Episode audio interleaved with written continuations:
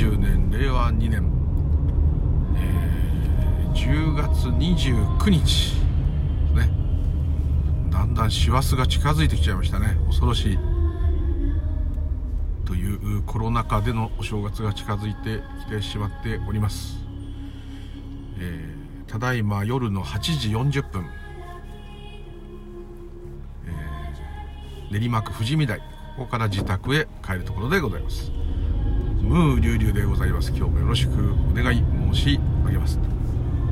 ょっとボリューム下げましょう。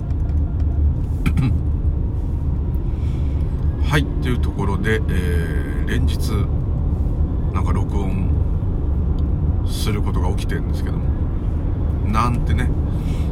なんか非二元の人の言い方ですけど全然自分が録音しようと思って録音しているという普通の感覚でございます。結構あの瞑想の仕方あ聞いていただいた方多かったようでですね、えー、まあどれがいいのかもうわからないんですけども。やっぱり何か唱えるっていうのは比較的やりやすいっていうふうに思います。ね。はい。で、えー、土曜日はあさってか、えー、スカイプズームじゃないんですけどね。スカイプ使ってなんかあのそういうスピリチュアルに長けてる人また私はまあ仏教ということでですね。何人かで、まあ、数名ですけども、えー、ネットでですねちょっとこうお話し会っていうか。別に私が中心だった話とかそういうことはないんですけども、そういうちょっと昔からの知り合いの方とですね。もう結構皆さんとも古いんですね今思うと。5年5年ぐらい経ってるんですかね。はい。本当は半年に1回は必ず集まってえー、もう一日中食べるっていうどうしようもないってじゃあのって怒られちゃう。もし聞かれてたら怒られちゃう、えー、いろんな話をするんですけどもえー、まあ一別体験してる方もいてですね、えー、なかなかこう超オタクな集まりなんですけど。まあお茶を一服の会っていうねすごい変な会なんですけど。はい。を行う予定なんですけどね。非常にこうプライベートな中になってしまってるのでちょっと一般の一般のというかその急に知り合った方がね参加するっていうのはなかなかあれなんですけども。本当は大勢でやった方が、まあ、話まとまんなくなるんですけどもいろいろ面白いのかなっていうのもちょっとあるんですけども。でコロナで集まれないもんですから。で一人の方はあのハワイからいつも帰国した時、その方がハワイから大体半年に1回帰国されるんですね。ハワイ在住の方がいてですね、その方に合わせてみんなで集まるっていうのをやってたんですけども、まあ、ちょっとコロナということで、えー、アメリカはまた感染者、感染者だって、感染者数が、大幅に増えておりますので、えー、ずっとこう緊急事態宣言状態。より厳しいですね。下手に歩いてると罰金取られる。そういう状態ですので、えー、ロックダウン状態といってもですね、えー、ただまああんまコロナの話もあれでもう皆さんも耳たこで嫌になっちゃってると思うんですけど私の話よりはマシかもしれないですけどあの本当にね私の業界ですと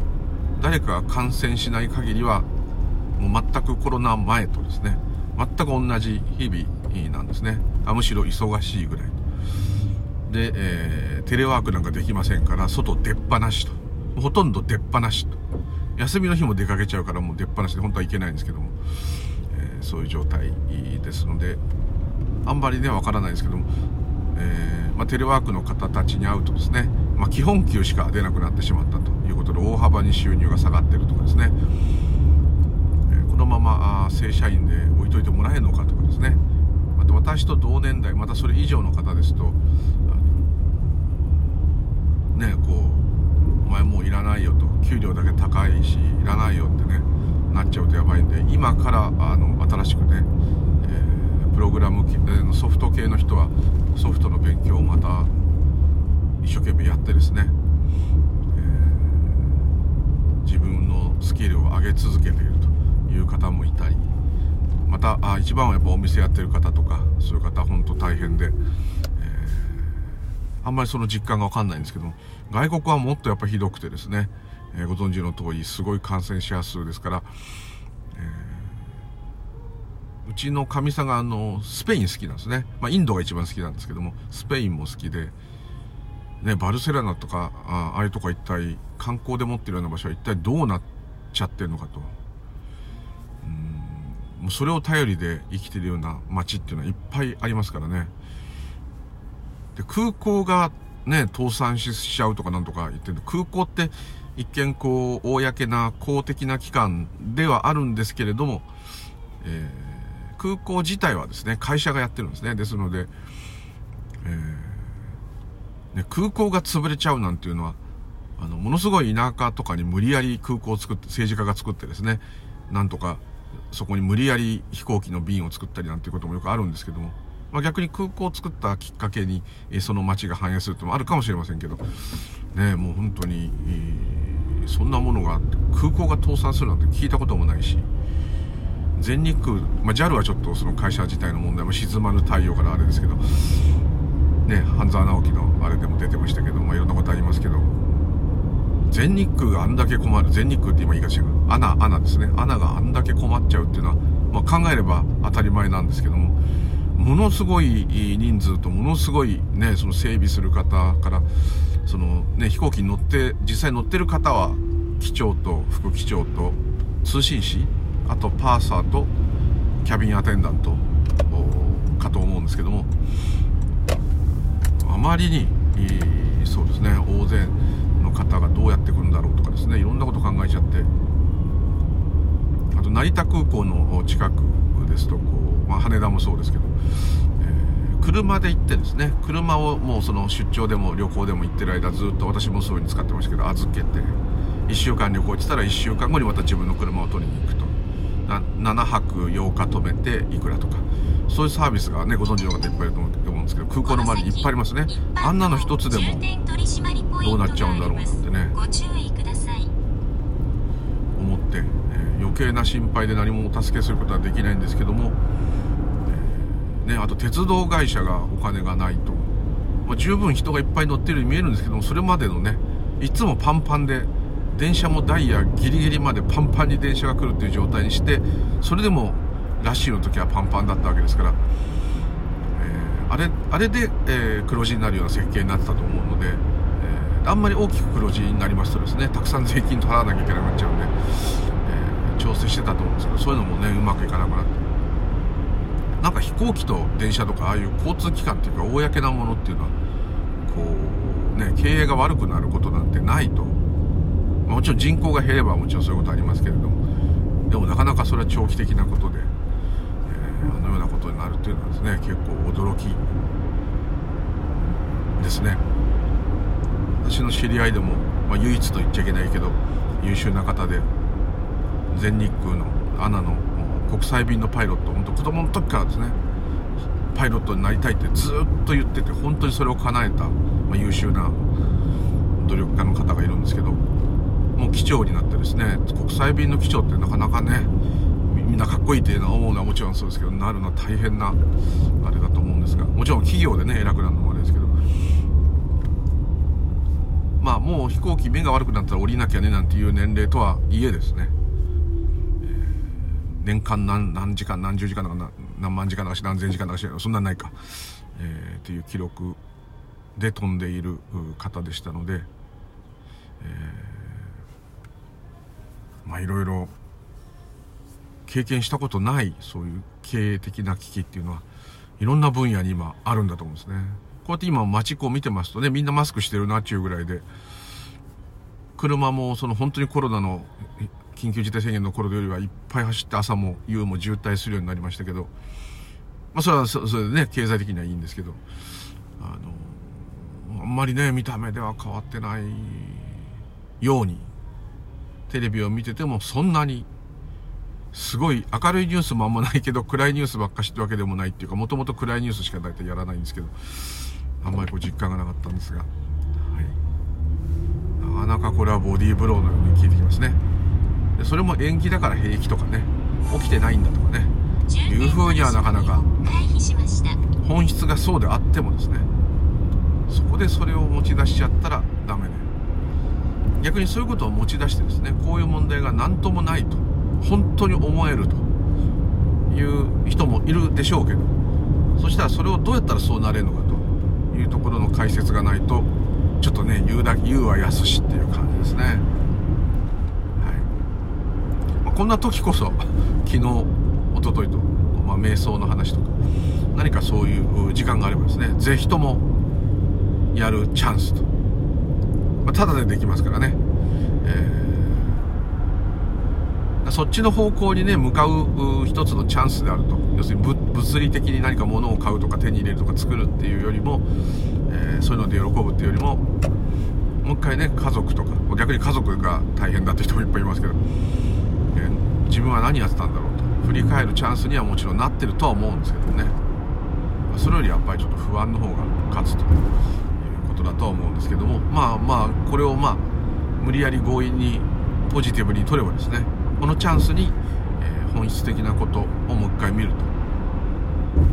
何なんだろうっていうところですね。一体何何なんだと。この世は何だと。いうところかなと思います。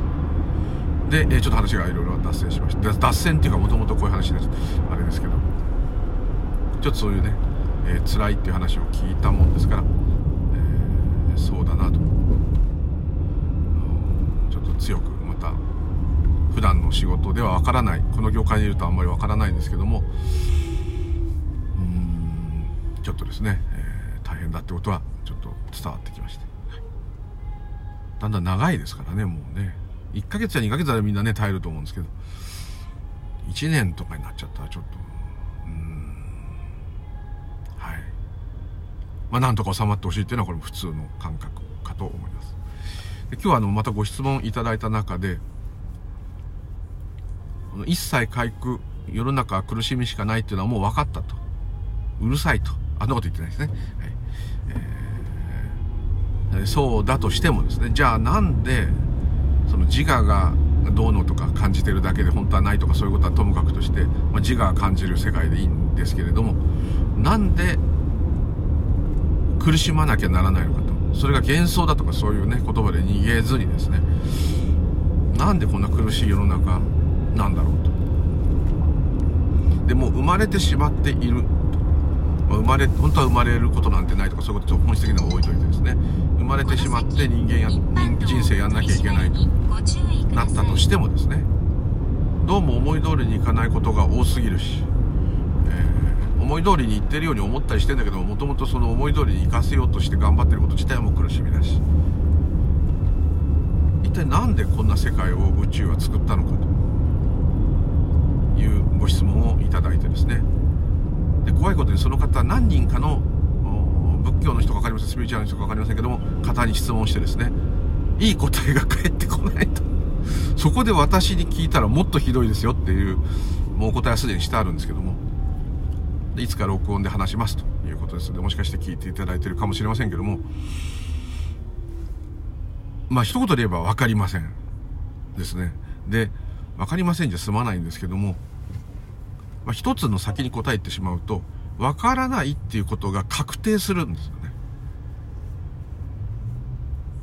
これはもう、前も言った通り、130何億年も続いた、まあ、ビッグバンがスタートと強引に持っていけばですね、もっとそのビッグバンの前もあるって言えばもう無無限なんですけども、無限の昔からあるですね、時間はないとこ置いてる。演技的にはそれが重なってきて現象として起きますので、今しかないんですけども、この今っていうのはその、時間の単位で示せば、宇宙誕生、また宇宙誕生の前から全部繋がってきた集大成がこの今の瞬間ですから、それがこんな苦しみだと。どんな神秘に包まれているような世界であろうがですね、どんなに動植物が摩訶不思議であろうともですね、えー、この苦があるというのは、まあ自我かもしれないけども自分は望んでいないし、また下脱すればいい、いいっていう答えがブッダからあったとしてもですね、そう簡単にできそうもないし、そもそもなんで下脱なんかしなきゃいけないのかと。いうですね。でこのまずどうしてこういう世界があるのかっていうのは分からないんですね。でこれは分からないっていうことが100%分かればですよ。分かりようがないってことがはっきりすればですねもう問いとしてなくなります。だって分かんないことをどんなに考えたって無駄ですから。でいろんな物理学者とかいろんな学者とかいろんな方がいろんな方面から心理学者からいろんな方面からいろんなものを調べ上げていくんですけどもそれはあくまで今、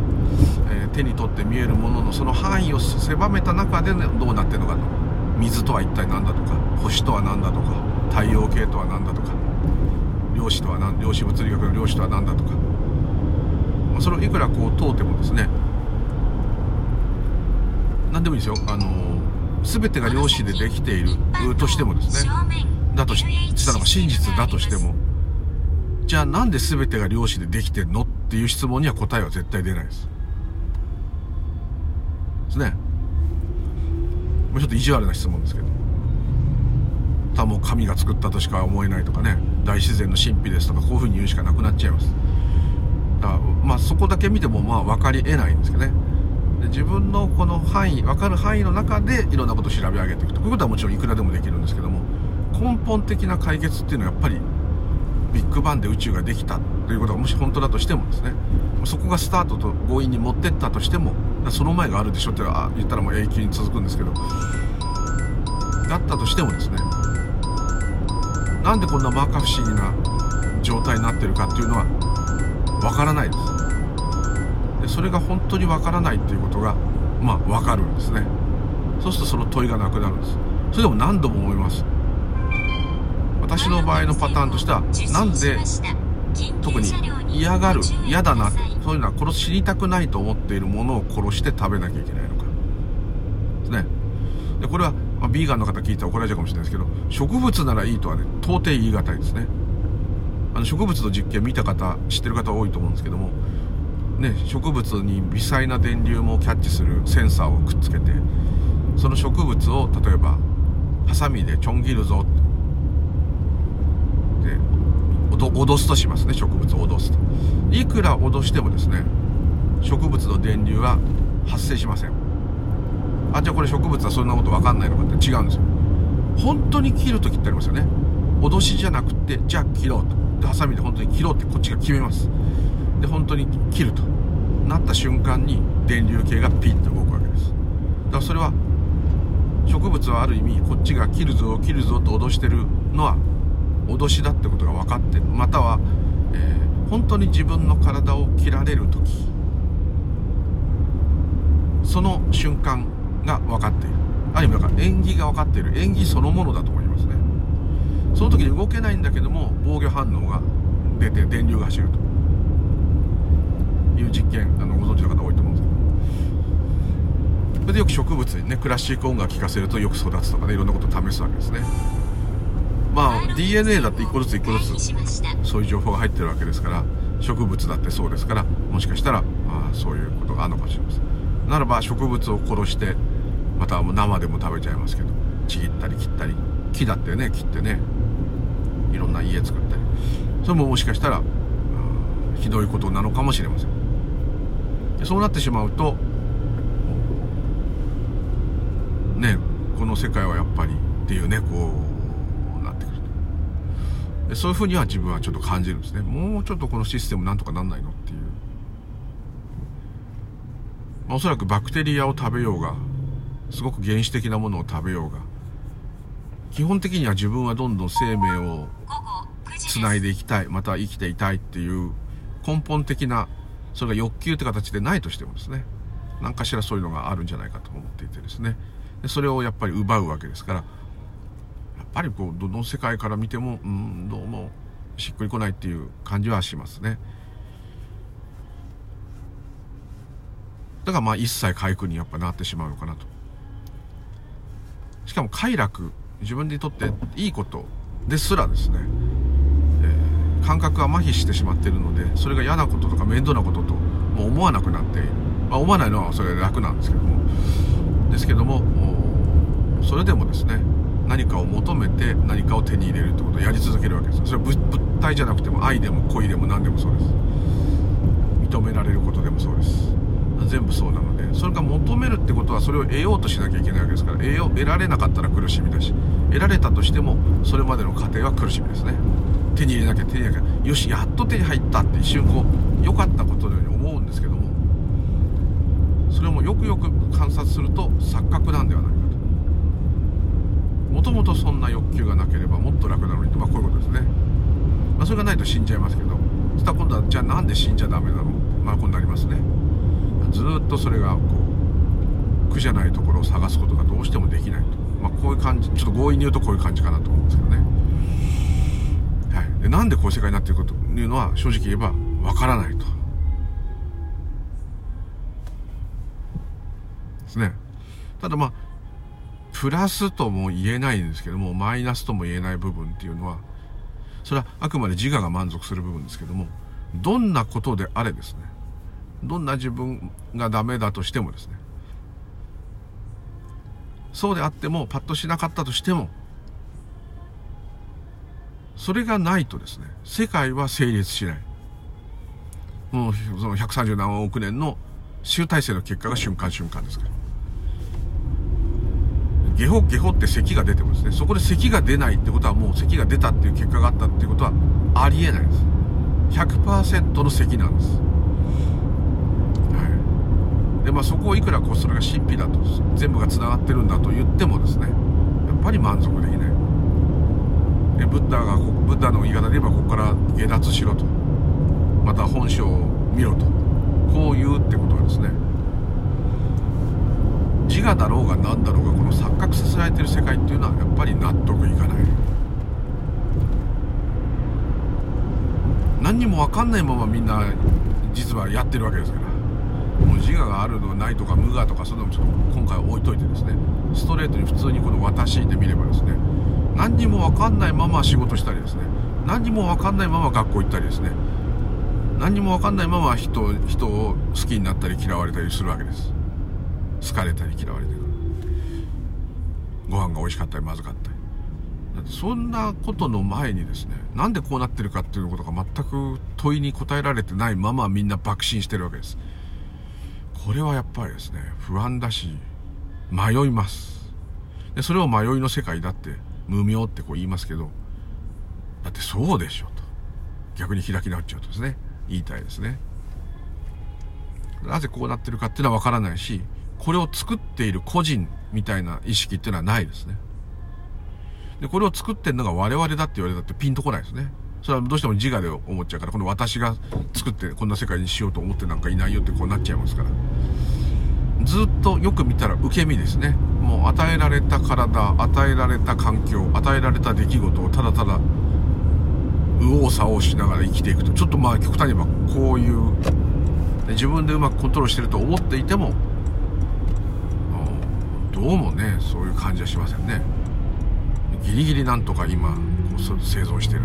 極端に言いますよ。ですね。だったらこんな世界ない方がいいのにっていう、まあ、そのご質問者の人の責任あの言葉はよくわかります、まあ、逆にそれをそうじゃない本当は素晴らしい世界だってそれが見えないだけだって言われたっていうこともちょっと書いてあったのでそういう言い方した人の気持ちもわからなくはないんですけども確かに自分がいなければそうかもしれません。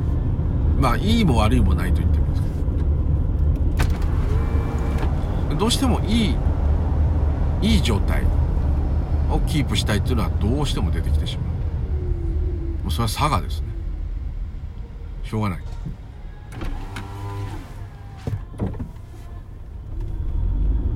ですけどもなかなかそうはいかない。すんごいうまくいってるように見える人でももしかしたら満足してないかもしれない。で必ず他と比較して自分がどうなってるかっていうのをチェックしますからあの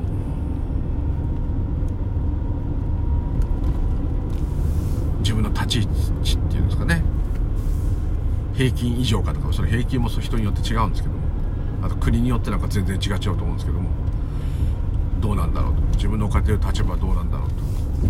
いうのを絶えず確認してないといられませんね。無意識にやってますね。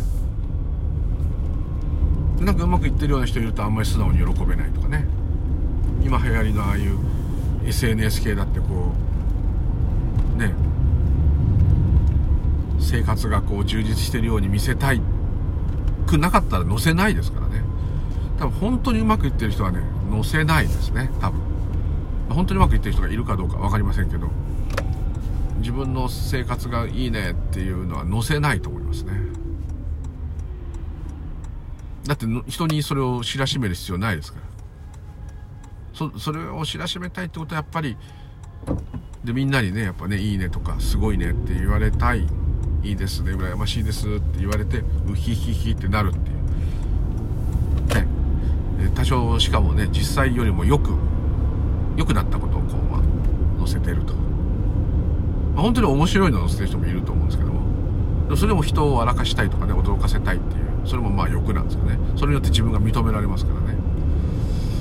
まあ、どこから見てもなんだかこう隙のない世界でですね。でそれが人間だけの頭の中で起きているとしたらなおなお滑稽で寂しいんですけども。そうは言ってもですねまずどうなってるか分かんないままいつの間にかこれをみんなが邁進してやっていると。例えば何にも分かんないのにコロナだから仕事がないと。でそこだけ言われたってね。でついこう錯覚しちゃうんでえ自分はそのコロナがのせいでいろいろ困っていますと。いうとこだけにこう視点がいっちゃうし当然目の前の問題から片付けなきゃいけないんでそれはそうなるのは当然なんですけども。そもそもなんやねんっていうとこが一つも答えがないまま親も学校の先生も教えてくれませんね。人間は難聴個の細胞でできていますのでそのことどうでもいいですね。どうでもいいですね。引力でリンゴが落ちてニュートンすごいってそれすごいけど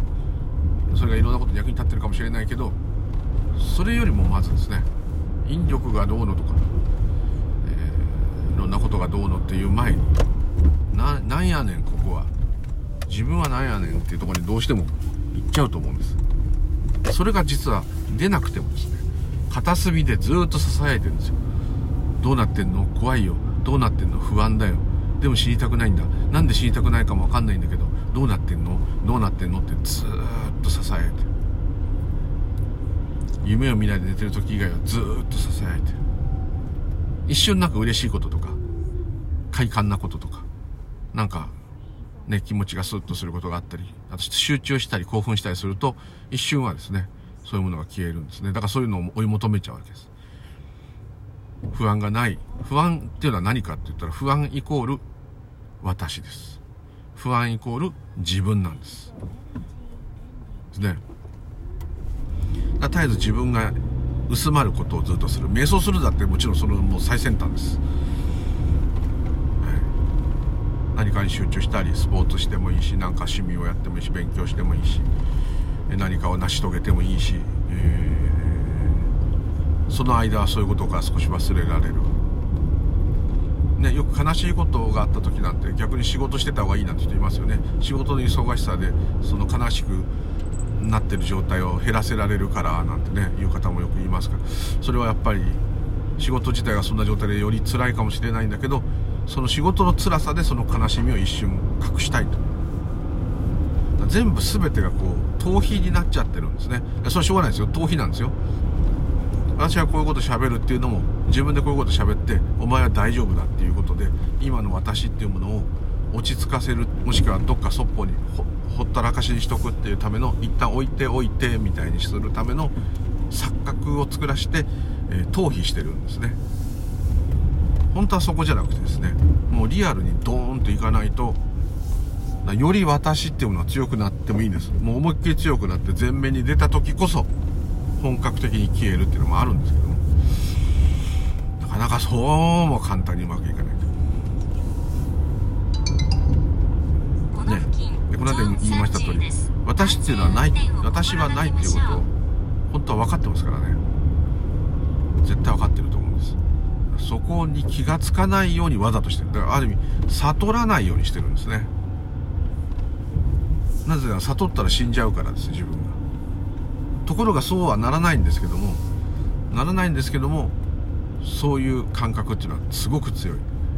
なぜならこの子供の時からあなたは何ちゃんって教わってこうすんのよって言われてきたことで完全に出来上がってるからです。これはすごいことですね。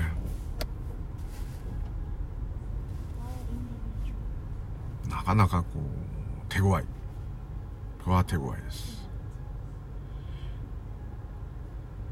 何か分かって、えー、多くのことがこう理解できたとしてもですね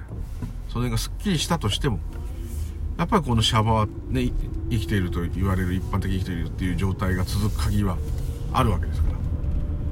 それを何とかしなきゃいけないですね。これは非常に面倒だなってことがね改めて分かると言ってもいいかもしれませんね。偉そうにちょっと言っちゃうと。改めてこの世は苦しみだってことがはっきりしてくるはっきりしちゃったんでちょっと大変答えとしては申し訳ないんですけども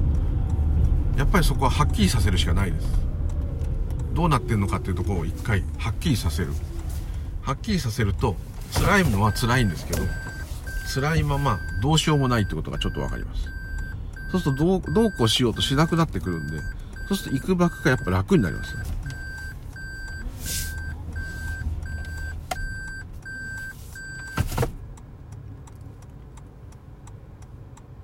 そうですねそれじゃすごいつまんない答えなんですけども。もっとこう夢のようないい話ができるといいんですけど嘘になっちゃうんで。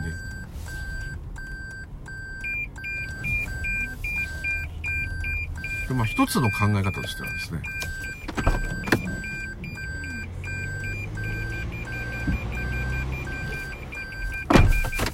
あくまで考え方ですけども。この、苦しみだろうが何だろうがもうこうなっちゃったわけですからそしてまあある意味どうなったってそれで100%それで合ってるわけですから。合ってないってことはないんですね、宇宙とか。ないですから。どうであれですね。もうじゃあそうなんであれば、もう考えてでもいいんです。もうそういうことであれば、じゃあもうこの世を好きに生きてやると。極論で言いますよ。存分に満喫できるかどうかは別として、好きに。で好きになかなかできないですね。実際できない。いろんな制限があるからできないんですけども、まあ、もちろんその制限の中だけでも、もうちょっとですね、深刻に受け止めずにですね、まあちょっと無責任な言い方ですけども、まあ、楽しいことばっか考えろってもそうもいきませんけど、深刻じゃなくったって、その深刻じゃないってことがまたもしできればそれがそれで 100%OK ですから。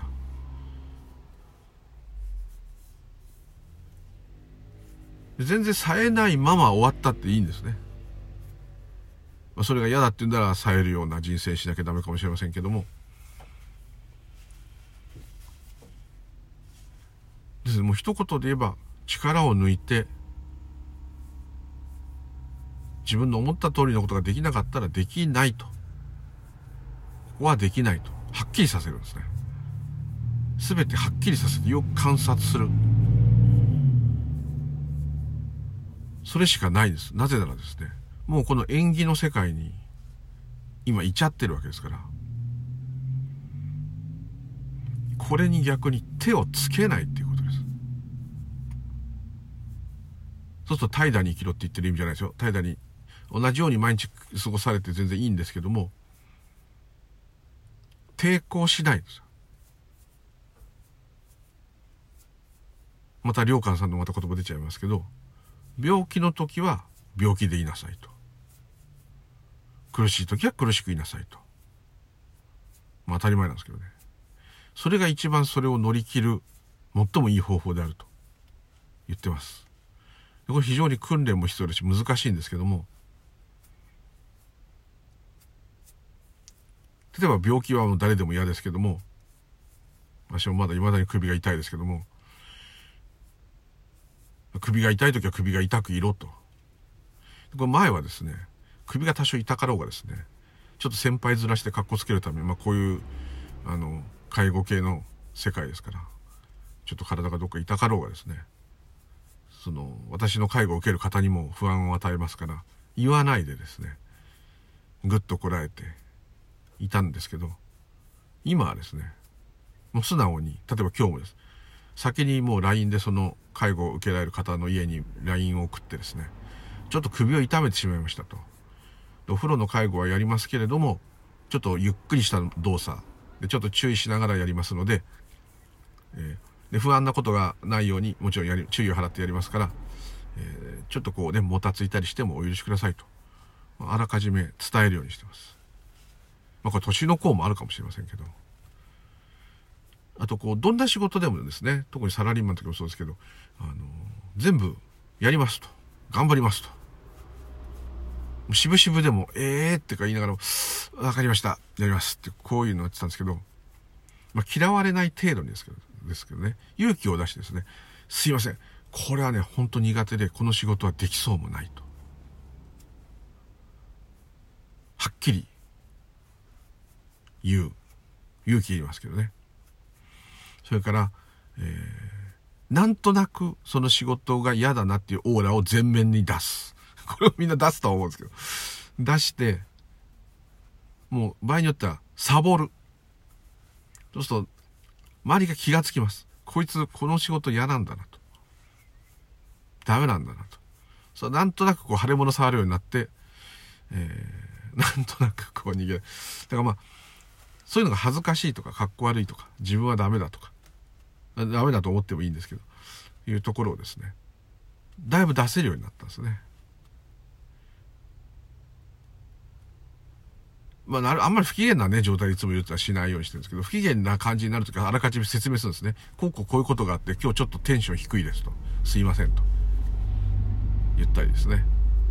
あらかじめこう、自分の限界値、限界以上やらないようにですね、必ずこう、言うと。これ家族に対してもそうですね。何日にこう旅行行こうって決まってたのに、どうも体がおかしいと。だ正直にですね。はい、これありました、ね、犬も全部乗せて車に乗せてみんなでその犬と遊べる場所に行くんだってなったんだけどものすごい肋骨が痛くてですねひねってたんですねそこ運転しててももう痛くて痛くてダメだっつって途中ではっきりともう辛いからこれで行っても楽しくないから今日はやめて食事して帰ろうっつって、まあ、がっかりされましたけどまあたそれ大したことないですけどね。そんなことも前は全部突っ張ってたわけですよ。歯を食いしばってね。まあそう食いしばったっていいんですけど食いしばらなきゃいけない時もいっぱいあるんですけど、これでも、もう余計なね、あれは力は出さない。その時はこう、心やめたいな、こんな辛いのに行きたくないな、こんな時でも笑わなきゃってことが、こう、そういう、そうしなきゃいけないことって多々世の中にあるんですけども、もう少し、あと勇気を出して本当に嫌な時はですね、でそれを回避したからってクビになるとか、そういうレベルじゃなければですね、もしかしたら言ってもクビにならないかもしれませんけどね、そこちょっと無責任なこと言えないですけど、あの、例えば仕事で言えばですけど、友達間でもそうですけど。あとはですね、なんとか取り繕わなくちゃいけない時っていうのは取り繕うんですけど、もう全く相手を馬鹿にしててもいいです。すごいムカつくやつのことで取り繕って、あ、ありがとうございますってやんなきゃいけないことまああるかもしれません。そういう時はですね、心の中でですね、もうこいつ死ねとかずっと堂々と思う。誰がお前のやつなんてやってやるかぐらいのねもう特別の特別に渋々やってやってんだぞっていうねもう思いっきり相手をもうバカにしながらやるとあ言わないでですよもちろんでもそういうのまで普段ね飲み込もうとするんですねくそチキショーこいつっていうとこだけ出ちゃうんですそこじゃなくてですねそこはもう存分に感じきってですねもうまた出てきたらもうずっとそれをと格闘するっていうよりはそれをもうずっと出しちゃうんですね。こいつ嫌い、こいつ嫌い、こいつ嫌い、こいつ嫌い、こいつ嫌い。で出して、えー、まあ、やると。いう、ある意味そこに苦しみのネタに突っ込んだ時に、えー、出口ができるっていうんですかね。一見そういうのから逃げないとかっこいいなんて言うんでね、ちょっと言ってるように聞こえちゃうと怖いんですけど、あの、逃げれんなら逃げればいいですね。それで多少信頼が落ちてもね、意外と大丈夫。それほど他人のことみんな気にしてないですから。自分が思ってるよりは。ね、昔安倍敏郎さんってあのスピリチュアルの有名なあの人が、うまいこと言ったなと思ったのが、あの、前も言いましたけど、ね、あの、この会場で、なんかちょっとすごい講義で、一時ものすごい大勢の人が大人気で、いつも満満タンだったんですけど、その講義の時に、ここでバーってみんなの記念写真撮って、で、みんなにそれをプリントして配ったら、みんなどこ見る？その写真のどこ見る？ってこう聞くわけですよ。そうすると自分がどこにいるかまず探して、あ、私ここに写ってる、僕ここに写ってるっつってですね。まず自分見て。で次には自分に親しい人とか、目立つ人見てってこうでしょと。自分しか見てないんだよって割としたね。その通りでですね。あの他人もそうですから、大概は。あんまり、なんていうんですかね。うん。思ったより周りは気にしてない。そして、えー、弱いとこを見せるとですね、かっこ悪いとこを見せるとですね、相手に優越感を与えるんですけども、あ優越感もらった人はですね、優しくなりますから。はい。そういう部分もあるんで、例えば鬼のような上司がなんか抜かって困ってたら、普段はムカつくんだけど、ざわみろとか思いながらも、なんかちょっとかわいそうっていうか、ああの鬼のような上司でもこんなミスするんだとかね。大変だろうなとかですね。ちょっとそういう思いも出ますね。ですんで、えー、弱いところを見せる勇気っていうのも、この苦しい世界を生きていく中では、みんな苦しいんですから。朝起きるだけだって苦しいんですから。通勤するだけだって苦しいんですから。ね。ですから、少しね、気が抜けるところは抜けるところで探していくと。で逆にその方が余裕が出てですね、得意な仕事はよりできるかもしれませんし、まあ、仕事の場合の話ばっかりになっちゃってますけど。はい、だからこの苦快、苦しい世界になんでいるのかっていうことに対する答えはやっぱ出ないですね。すいません。他の方もそうだったようなんですけども、同じです。ただ、まあ、その問いが出なくなるぐらいわかんないってことです。本格的にわかんないってことですね。わかんないっていう答えがあるっていうのはちょっと不思議な感じるかもしれませんけども、あります。で、それがまた抵抗してるってことになるので、このシャバに。抵抗せざるを得ないことだらけですけど、葛藤しなきゃいけないことだらけですけど、それが私っていうものの特徴なんですね。ですから暴れ馬ですからね、この私っていうのは。この私っていう暴れ馬を堂々堂々って、ちょっと、抑えてですね。抑えてっていうか、まあいいじゃない。まあまあまあまあ、そう言わずにって、こう、なだめてですね。ちょっとこう愉快にっていうんですかね。あと自然の神秘のすごい部分っていうのは当然感じる方いっぱいいると思うんですね。それ動物見てもそう、大自然のいろんなもの見てもそう、森を見てもそう、川を見ても、海を見ても山を見てもですね、不思議だなと。まあ、区会だけども不思議だなと。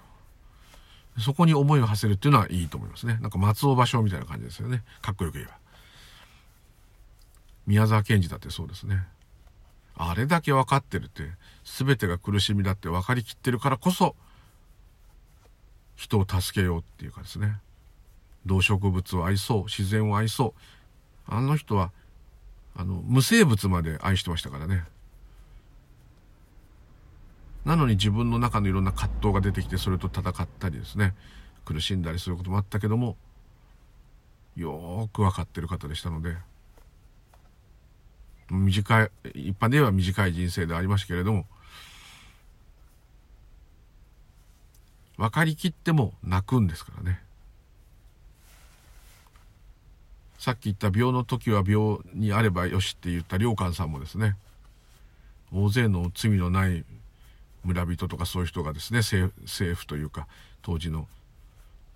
幕府とか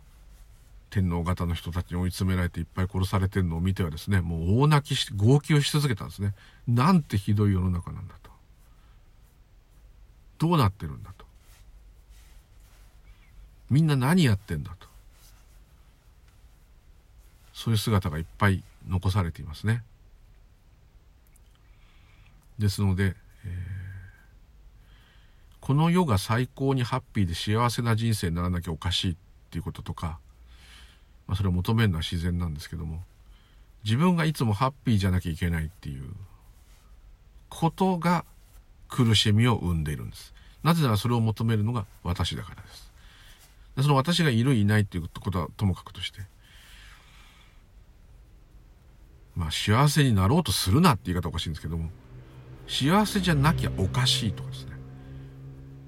いうふうになると、ものすごい葛藤と苦しみが起きる。自分の想定した自分と現実とのギャップが広がるからです。ですので、そこの葛藤を一回やめてですね。まあ、しゃあないっていつもこの言葉になっちゃうんですけど、ちょっと、同居みたいな言葉ですけど、まあ、まあ極端に言えば生きとるだけマシやねんっていうとこまでいければもっといいんですけど、そうすると、もう別に期待してないですから、ちょっとそこで美味しいもの食べたりね、持ってってしまう。普通にご飯があるだけでも、ああ、いつもこう頭むしゃくしゃしながらただ口に放り込んで飲み込んでたけど、コンビニの弁当でもですね、私も今日コンビニの弁当ですけど、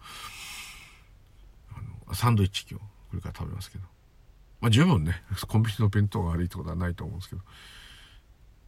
こういうものを買ってね、こう食べる。ああ、これもね、いろんな命の集合体ですから、まあ、こう、命が一つっていうね、ワンですとかああいう言葉の本質的なことは置いといてですね、普通にシャバの自我で言えば、こういうのがこう食べ、文句言いながらも食べられるっていうだけでも、ね、ありがたいし、うん。目の前にある、そう、どうでもいいスマホも持ってるし、エアコンもあるし、テレビもあるし、うん。ね、冷蔵庫も洗濯機。日本だとそれが当たり前で平均を作っちゃうからそうなんですけど、まあ、しょうがない。これで十分、